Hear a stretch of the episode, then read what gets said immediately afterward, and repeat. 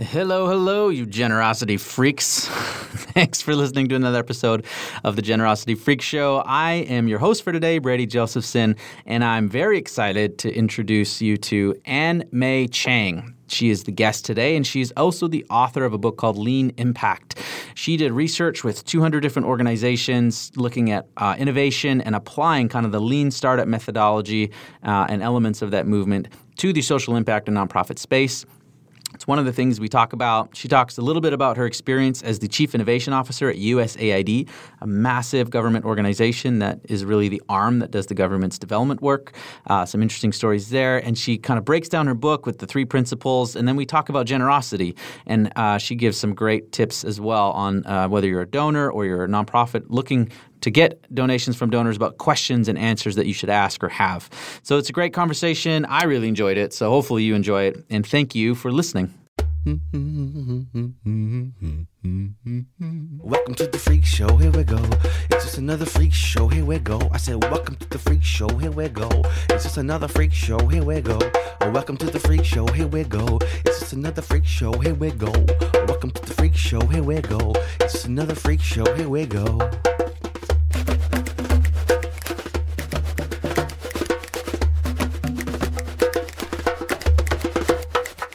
Hi, Ann Mei. Thank you for coming on the show. Thank you so much for having me.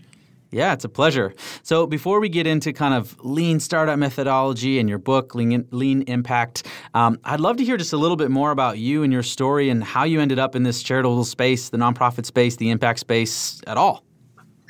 Yeah, um, sure. I'd be happy to share. So, um, you know, I have always had a streak in myself wanting to do something to make the world around me a better place. It might be because I grew up as an immigrant in this country, had a kind of tough mm. childhood, um, but I was always, you know, trying to find ways that I could make a difference. But it wasn't the main thing I was doing. I actually studied as a software engineer mm. and, you know, worked in the tech industry for most of my career. Um, and, and what I did for a long time was just, you know, volunteer my time, donate my money, and so forth But I always felt like, you know, I wasn't doing as much as I wanted to. And then um, someone that was really just an acquaintance of mine, who was an executive at Apple, um, announced that she was leaving her job at Apple and going to run a nonprofit. Hmm. And uh, it was really inspiring for me. It never occurred to me that I could do something like that. And she was sort of mid career, around her 40s or so. Um, and I was still, you know, in my early 20s, at the very beginning of my career. And I thought, hey, you know, I'd like to do something like that. That sounds really great. You know, have a great career, you know, in Silicon Valley, do a bunch of good things, but then like really focus my time on doing some good. And so I vowed then and there, sort of in my early 20s, that that's what I would do. Hmm. Um, and, you know, 20 years later, you know, in my early 40s, I decided to, you know, kind of make that shift. And I hadn't known for, you know, in the early days what I was going to do because I knew the world would change a lot by the time I got to that point. Right. So as I got closer, I started thinking, like, what do I really care about. And I started looking at all the things I cared about. Um, I ended up deciding that I wanted to focus on global poverty just because it seems like the root cause of so many of the hmm. problems mm. in our world, certainly not the only problem in the world, but but one that's pretty central. And so, you know, I went about trying to learn about this space and trying to figure out how I could make a difference. Very cool. Very cool. And so um, I know one of the roles that you held was the Chief Innovation Officer at USAID, which is no small organization. uh, I'd love to know just kind of like maybe how, what, what were the steps that led you to that? And then, like, what does a Chief Innovation Officer do for such a large, complex organization? Yeah, well, so for listeners who aren't familiar with USAID, USAID is a government agency, so it's part of the U.S. federal government, um, and it's focused. It's our foreign aid agency, right? So it uh, USAID looks at how we can work with countries around the world, generally lower income countries, um, and help people thrive. You know, uh, address humanitarian issues and so forth. And so, um, you know, it's it's kind of funny the way I ended up with this job. It, it, was actually I was working at a nonprofit at the time called Mercy Corps, and uh, you know. Uh, sort of still, you know, somewhat early in my transition, trying to figure out how I could really make a difference in this new world, and um, I would, I through a friend, I met uh, a friend of a friend who my, my friend had been trying to connect me with for a while because she thought we'd have some things in common. And, you know, as we were talking, she talked about that she was helping the US government start something called US Digital Services. And, uh, you know, I had actually already worked in government at the State Department through this fellowship program. And so I was one of the first early people who had gone from Silicon Valley into government. And so um, she wanted to connect me with these people to see if I could be of help as they try to figure out how to do this at larger scale. So I said, I'd be happy to talk to them. And so um, I had a call with this woman and, uh, you know, answered all of her questions, sort of shared my experience and so forth. And at the end, she's like, why don't you come back? Why don't you come join US Digital Services? And I was like, well, it sounds great, but what I really want to do is work on global poverty. And, and she's like, well, tell me more. What do you want to do? And I described my ideal job. Um, and she's like, you know, I know just the thing for you. And it turned out um, that this job at USAID, they'd just been looking for someone to fill it. And it was really my dream job. Um, it, I felt like it brought together the sort of two halves of my world that I hadn't quite figured out how to fit together. Um, uh, it was uh, as a chief innovation officer at USAID, and also the primary focus for me was that I was the executive director of something called the Global Development Lab. That was the newest bureau at USAID that was really looking at how we could use science, technology, innovation, and partnerships to dramatically accelerate our progress towards tackling global poverty. Um, and so it was really, you know, kind of taking what I had been doing and then applying it to what I wanted to be doing. So it was hard to imagine a better job.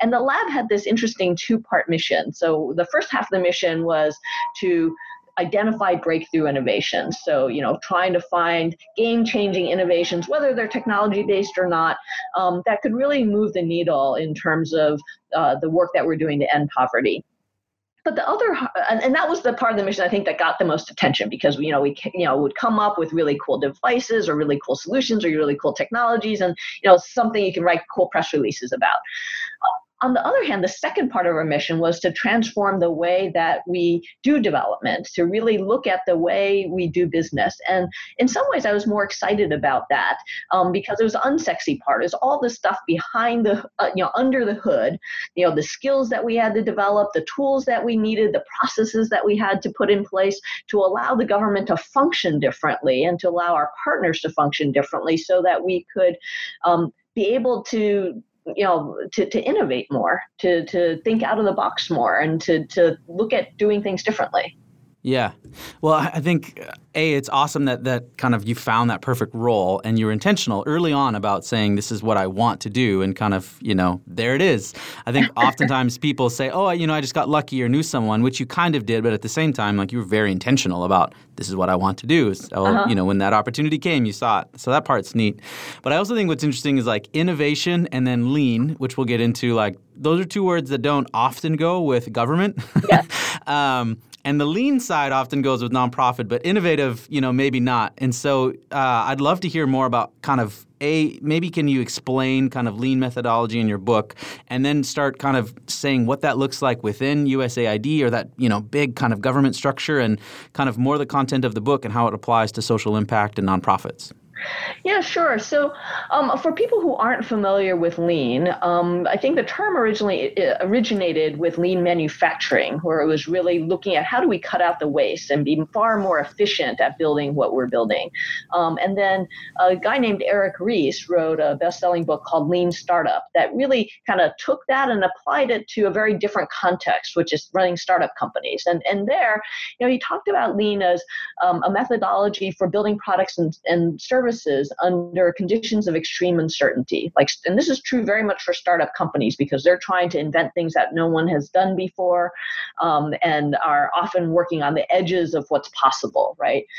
Um, and I, I would say it's equally true for nonprofits that we are often trying to tackle the toughest challenges in the world that have been entrenched, that have been in place for a long time, that we don't have good solutions for, and that people have been trying to solve for a long time. So we have the same high degree of, of uncertainty. And so I think lean approaches are equally important there.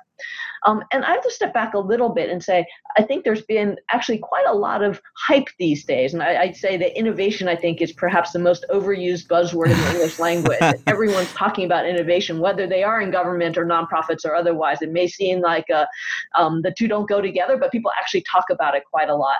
Um, but I think there's been a misunderstanding of what innovation really mm. is.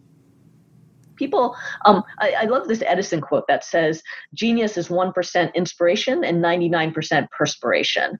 And that 1% that sort of inspiration or the new idea is what i think of as the invention. And it's what i think often people think of when they talk about innovation these days is that new idea people are always co- trying to come up with some fancy whiz bang gadget right? Yeah. Um, but it's that 99% perspiration the blood sweat and tears that it takes to take that germ of a new idea and really test it refine it improve it build the infrastructure and you know all of that stuff that leads it to have practical effect in the world.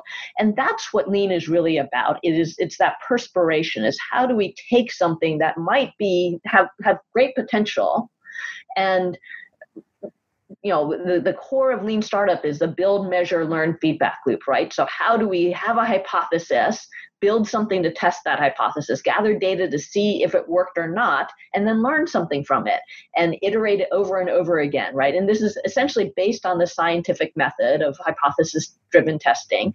Um, but the key is, you know, people think that the key is coming up with the best, most like spectacular idea.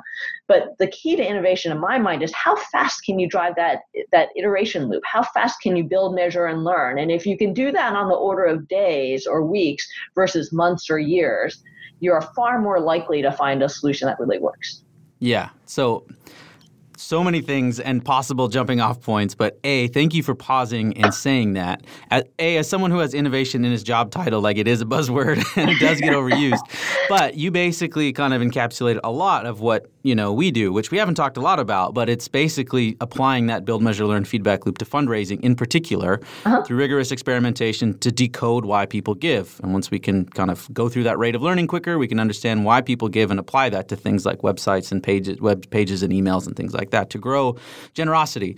Mm-hmm. And so I think too often, you know, um, nonprofits who are lean in terms of no resources are looking for silver bullet solutions, and they don't want to know, hey, you got to grind at this for two years, and that's how you build a sustainable program. You know, they're just like, man, I just need solution X, text to give. Give me something that will just, you know, come in, solve my problems and I can move on. And it just it doesn't exist. It really yeah. doesn't exist.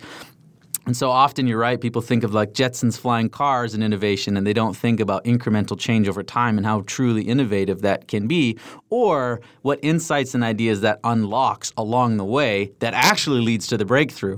Right? Doing this thing for the 80th time maybe isn't that innovative, but then you figure it out, whoa, what just happened on this cycle or in this, you know, cycle through? What if we now apply this and now there's a breakthrough idea, right? Like it's it's there's a method to innovation, and that's really what lean startup is one of the things that it's about, and it doesn't get applied properly. So thank you for pausing and saying that. That's great. yeah, I, I totally agree, and and I think there is a misnomer that a lot of people think of lean as equating to cheap, and you know nonprofits almost all live by a shoestring. And so they are lean in the sense of they don't have a lot of extra money. But but uh, uh, you know in, in lean impact and lean startup we use lean in a different sense which is not about being cheap but about being smart. How do we most effectively deploy the resources that we have so that we're not wasting them and we're not spending a lot of money deploying something that doesn't work or building something that's not going to work, but rather really focusing the resources that we do have on as, as efficiently as possible, figuring out the best solution, and then putting all of our efforts behind that.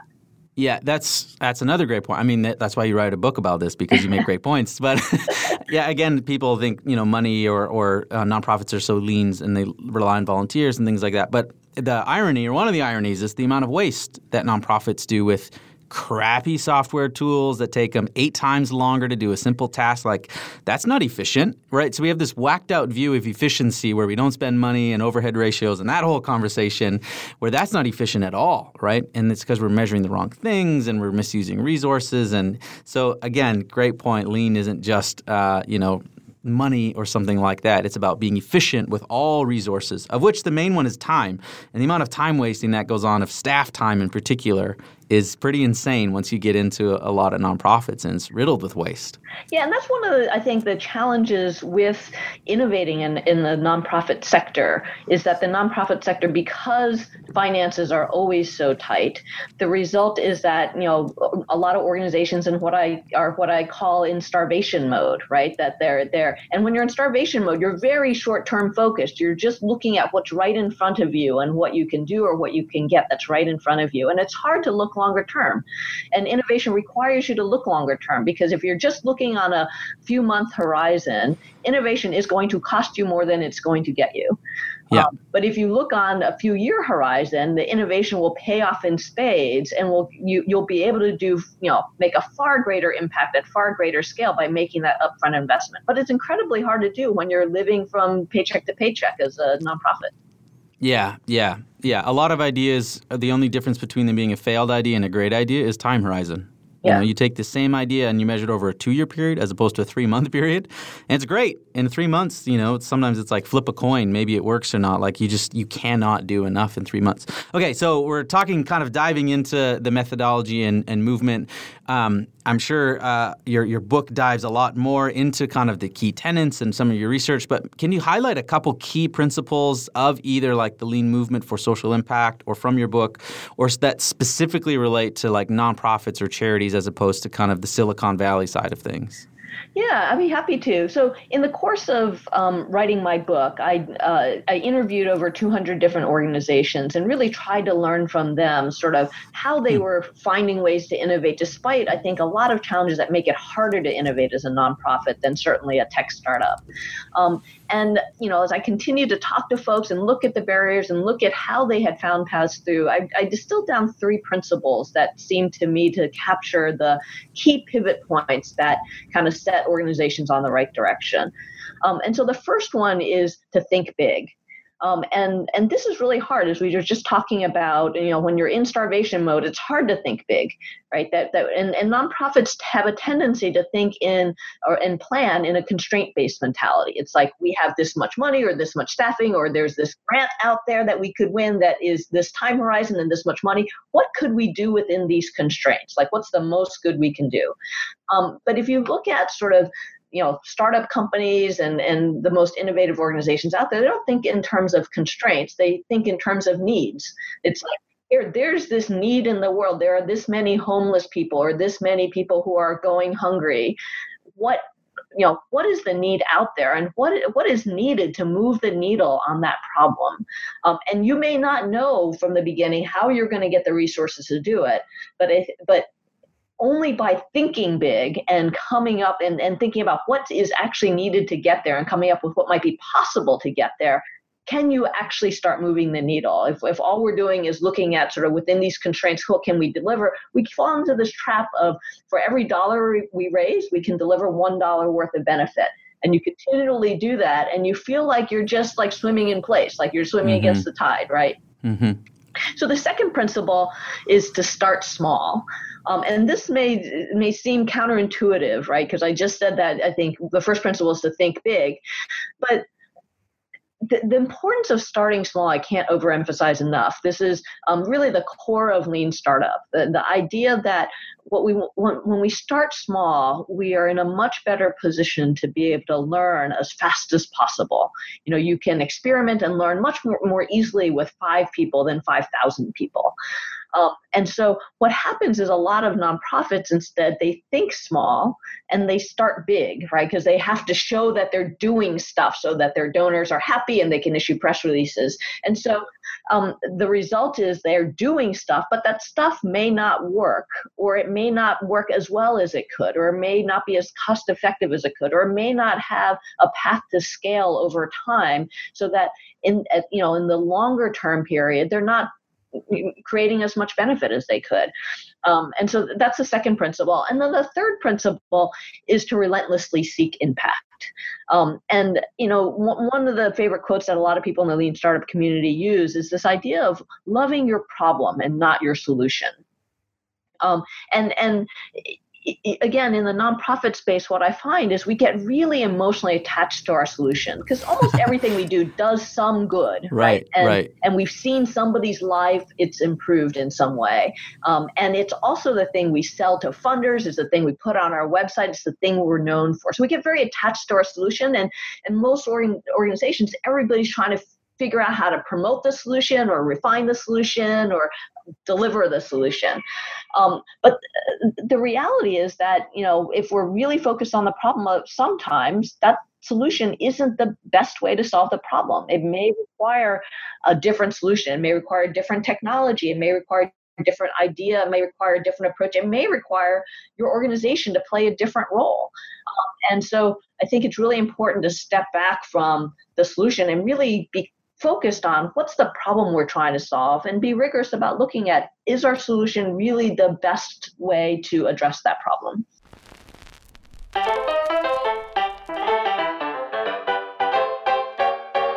Hey everybody, Brady here. We'll get back to the episode in a second. Just wanted to make sure you knew about some free online training opportunities. If you go to courses.nextafter.com, you can see our free courses where you can learn about things like fundraising optimization, donation and landing pages, or Facebook advertising, with more courses to come.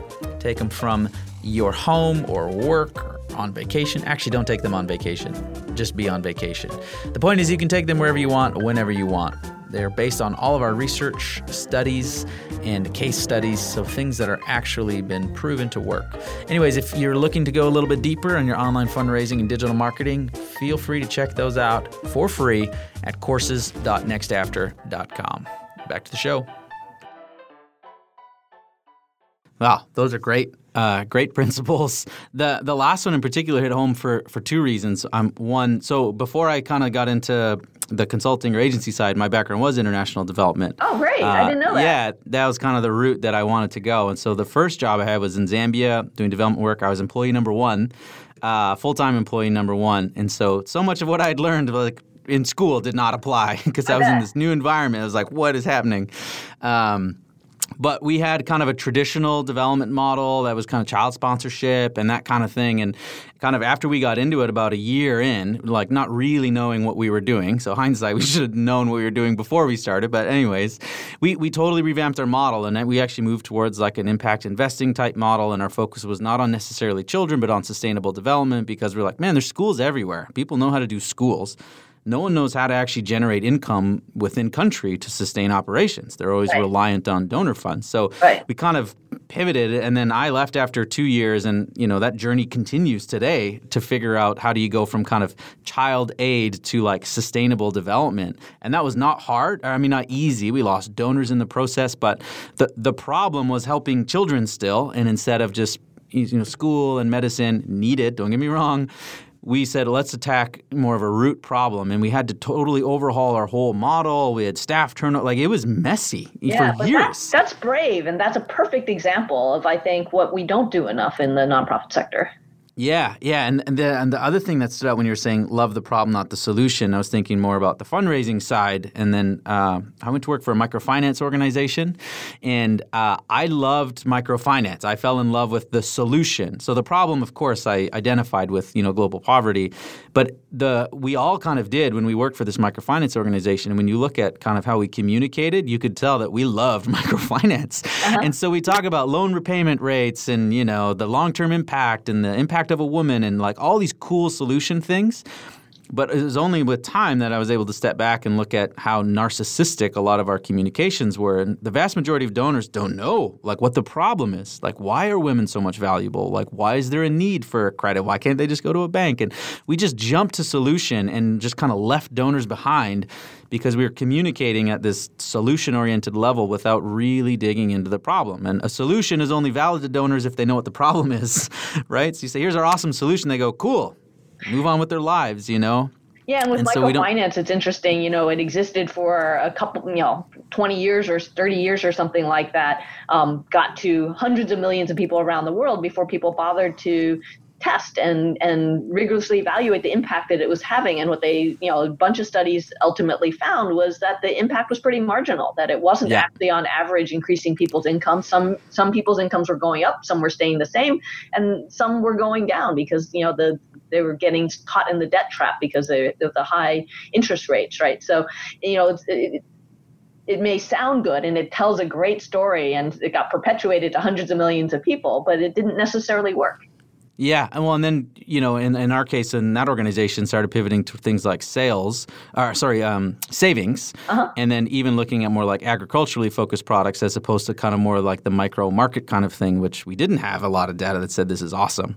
Uh, then it, that's a tough story to tell donors too, because we've been selling them on credit for exactly. years, right? Credit, credit, credit. And now all of a sudden we're like, oh, just kidding, you know, and that and that's tough. You know, it's a tough communication point because as organizations, we need to be able to say we got this wrong too too. Like, how can we get everything right right out of the box? And so it does create an interesting challenge, even on the donor communication side. Is you got to instill trust and confidence, and we know, but you can't be so bold headed and you know just charge forward because oh no, we we just raised eight million dollars for this project, and I don't think it's going to work. Like, mm-hmm. well, we got to tell the donor it's not going to work. You know. Yeah. So it, it creates an interesting side on on that on that side of the the equation as well as communicating to donors when you learn about what's working or not, and how do you kind of make make that change too. Um, okay, interesting stuff. So maybe um, if someone's listening and they're like, okay, I've never really heard of this like lean stuff. This sounds cool. Um, like, what are some maybe tips or advice of like you know beyond starting small and thinking big and relentlessly pursuing impact? Like, what are some some ways that they can kind of get started or dip their toes in the lean waters? Yeah, so the simplest thing that people can do, and I'm stealing this this quote from Steve Blank, who is some ways the sort of grandfather of lean uh, lean startup, is get out of the building. You know, we spend too much time in our buildings, you know, consulting with experts, trying to come up with the best grandmaster plan that we're going to sort of put out in the world and save the world. Um, and we don't spend enough time getting out of the building. Like, get out of the building. Just go talk to the people that you're trying to help. Talk to the people around them, people, um, other stakeholders in the ecosystem, and really listen and understand what their problems are and what their experiences are, um, and and start testing stuff with them. Right? Don't just design something and spend a lot of time building out the infrastructure and and really trying to perfect it and have a whole lot of meetings. Like, just do it. Like, figure out how to get out there. Um, so, so one example that I just to give you a sense of what that looks like is there's a company in Kenya called Copia, and they're trying to uh, address this issue. It's actually Copia Global they're trying to address this issue that people who are low income living in rural areas have very limited access to consumer goods. They just have very few choices of what goods make it out to them that they can purchase, and it's very expensive for them to get a lot of things that you might be able to, you know, easily get here in the U.S. And so they wanted to give people a lot more choice, you sort of be like the Amazon, if you will, for Kenya. And so there was a lot of unknowns about this, about whether it was going to work. Um, so rather than you know building a website building a, uh, you know a warehouse hiring a bunch of people building infrastructure creating catalog what they decided to do was just like get out of the building right? So they went to the supermarket in the city took pictures of different products and then made a little paper catalog brought it out to the village gave it to a few different people to serve as their agents and said hey see if you can sell this stuff um, and and you know and when somebody would want to buy something the person would call them and, and say or text them and say hey somebody wants this product they would just literally go to the supermarket buy the thing carry it out there right? And what it let them do was figure out whether people would even order from a catalog what products they were actually interested in you know way before they created all this infrastructure. And one of the surprising things they learned is that they thought initially that they would um, use this uh, the people who ran these kiosks, these sort of small kind of corner shop kind of places, um, as their agents. But but they found out that they didn't turn out to be good agents because they were more interested in selling the inventory that they had already paid for in their shop. And right. so the people that turned out to be better agents were people who weren't actually trying to sell things, like some, somebody like a hairdresser who was providing services, but they can make extra money on the side by like having this catalog there that people could buy stuff from. Right. right? So they would have set up a whole wrong infrastructure if they started out like kind of saying this is our plan we're going to deploy this thing and so the idea is you know what can you learn uh, by talking to people, by doing something today or tomorrow or next week, and not wait for months or years before something actually gets into the real world.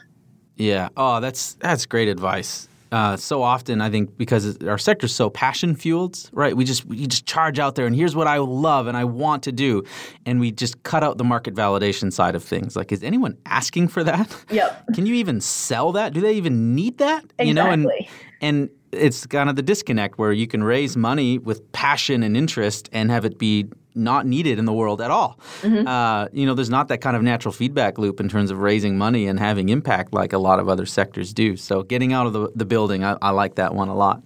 Well, I'm sure we could take all day, but you're you've got a lot of stuff going on, so I don't want to keep going on and on. I do want to just ask a little bit about generosity. This is the uh-huh. generosity freak show, after yep. all, uh, and that's more of kind of our space. So, what role do you do you see kind of the the lean methodology movement playing in kind of the generosity space or growing giving, or uh, how do you see generosity growing in the next you know 10, 5, 15 years? Yeah, and it's exciting that you, you have a podcast on generosity because I think it's such an important concept and a concept that I think is becoming more and more important to people um, in this generation. So um, it's it's great to see that. The, the, the thing, the place where I think these two things come together, some of the things that we were just talking about, that generosity is about, you know, kind of giving to make the world a better place, if you will.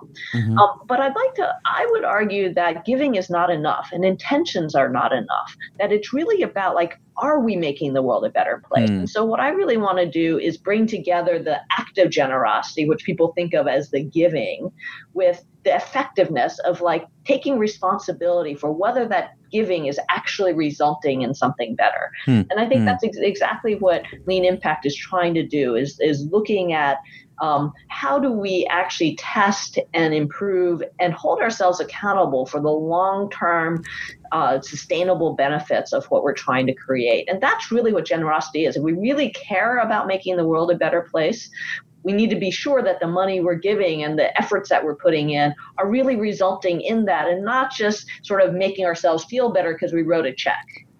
Yeah, no, that's a great point. Uh, and I, am a big kind of um, proponent of the overhead is a myth and it's a crap way to evaluate charities. And so then people go, well, well, then what do I do? And I think kind of this agile approach to giving is great. Just make a $25, $50 donation, see what happens. How do they report back to you? Like, what's the communication like? Do they treat you with respect? And if you like it, then grow your gift. And if you don't like it, then stop.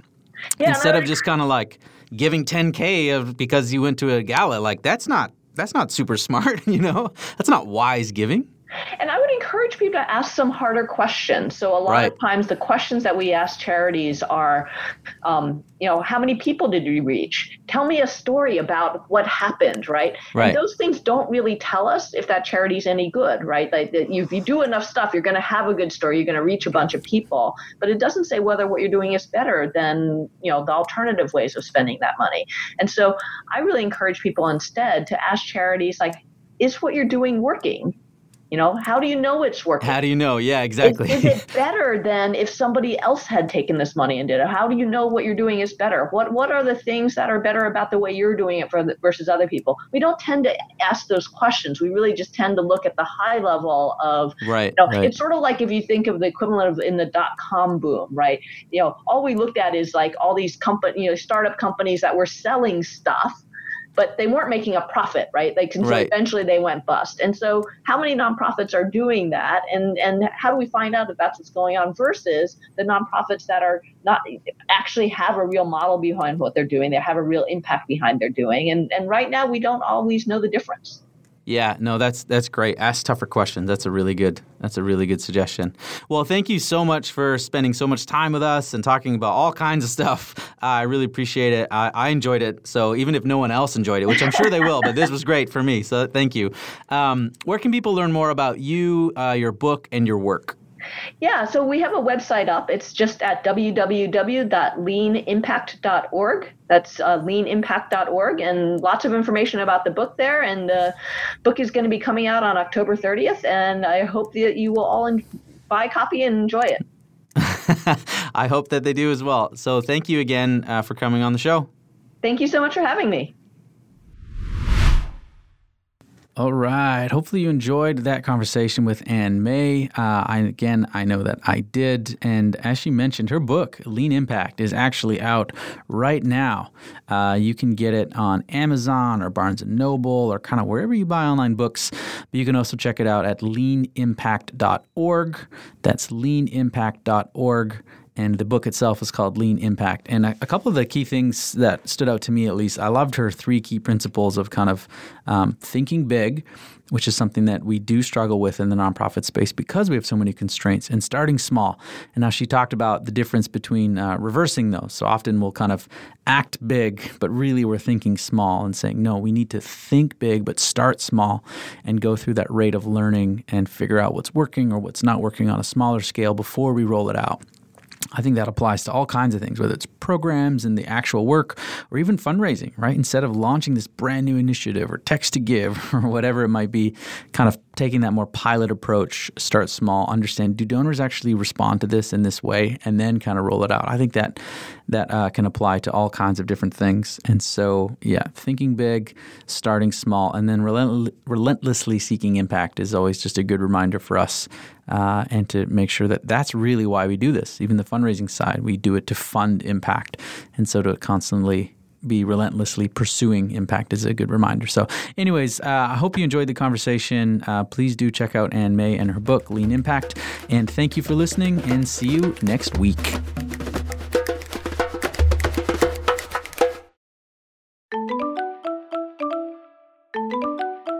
Hey, this is Brady, and I just want to say thank you for listening to the Generosity Freak Show. If you want to get all future episodes, please be sure to subscribe at generosityfreakshow.com, or you can just search the Generosity Freak Show on iTunes, Google Play, Stitcher, SoundCloud, or wherever you get your podcasts. We'd love to hear from you. So if you have comments, questions, feedback, you can email us at podcast at nextafter. We'd love to hear from you. Uh, the Generosity Freak Show is produced by Next After, where I work. Next After is an online fundraising research lab that works with nonprofits to help them grow their online fundraising, and our mission is to unleash the most generous generation in the history of the world. You can learn more about us and what we're up to and see our latest research at nextafter.com. Lastly, this show would not be possible without my co host, Tim Kachuriak, and our amazing mixologist and producer, Nathan Hill. So many, many thanks to them. So thank you again for listening, and we will see you next week.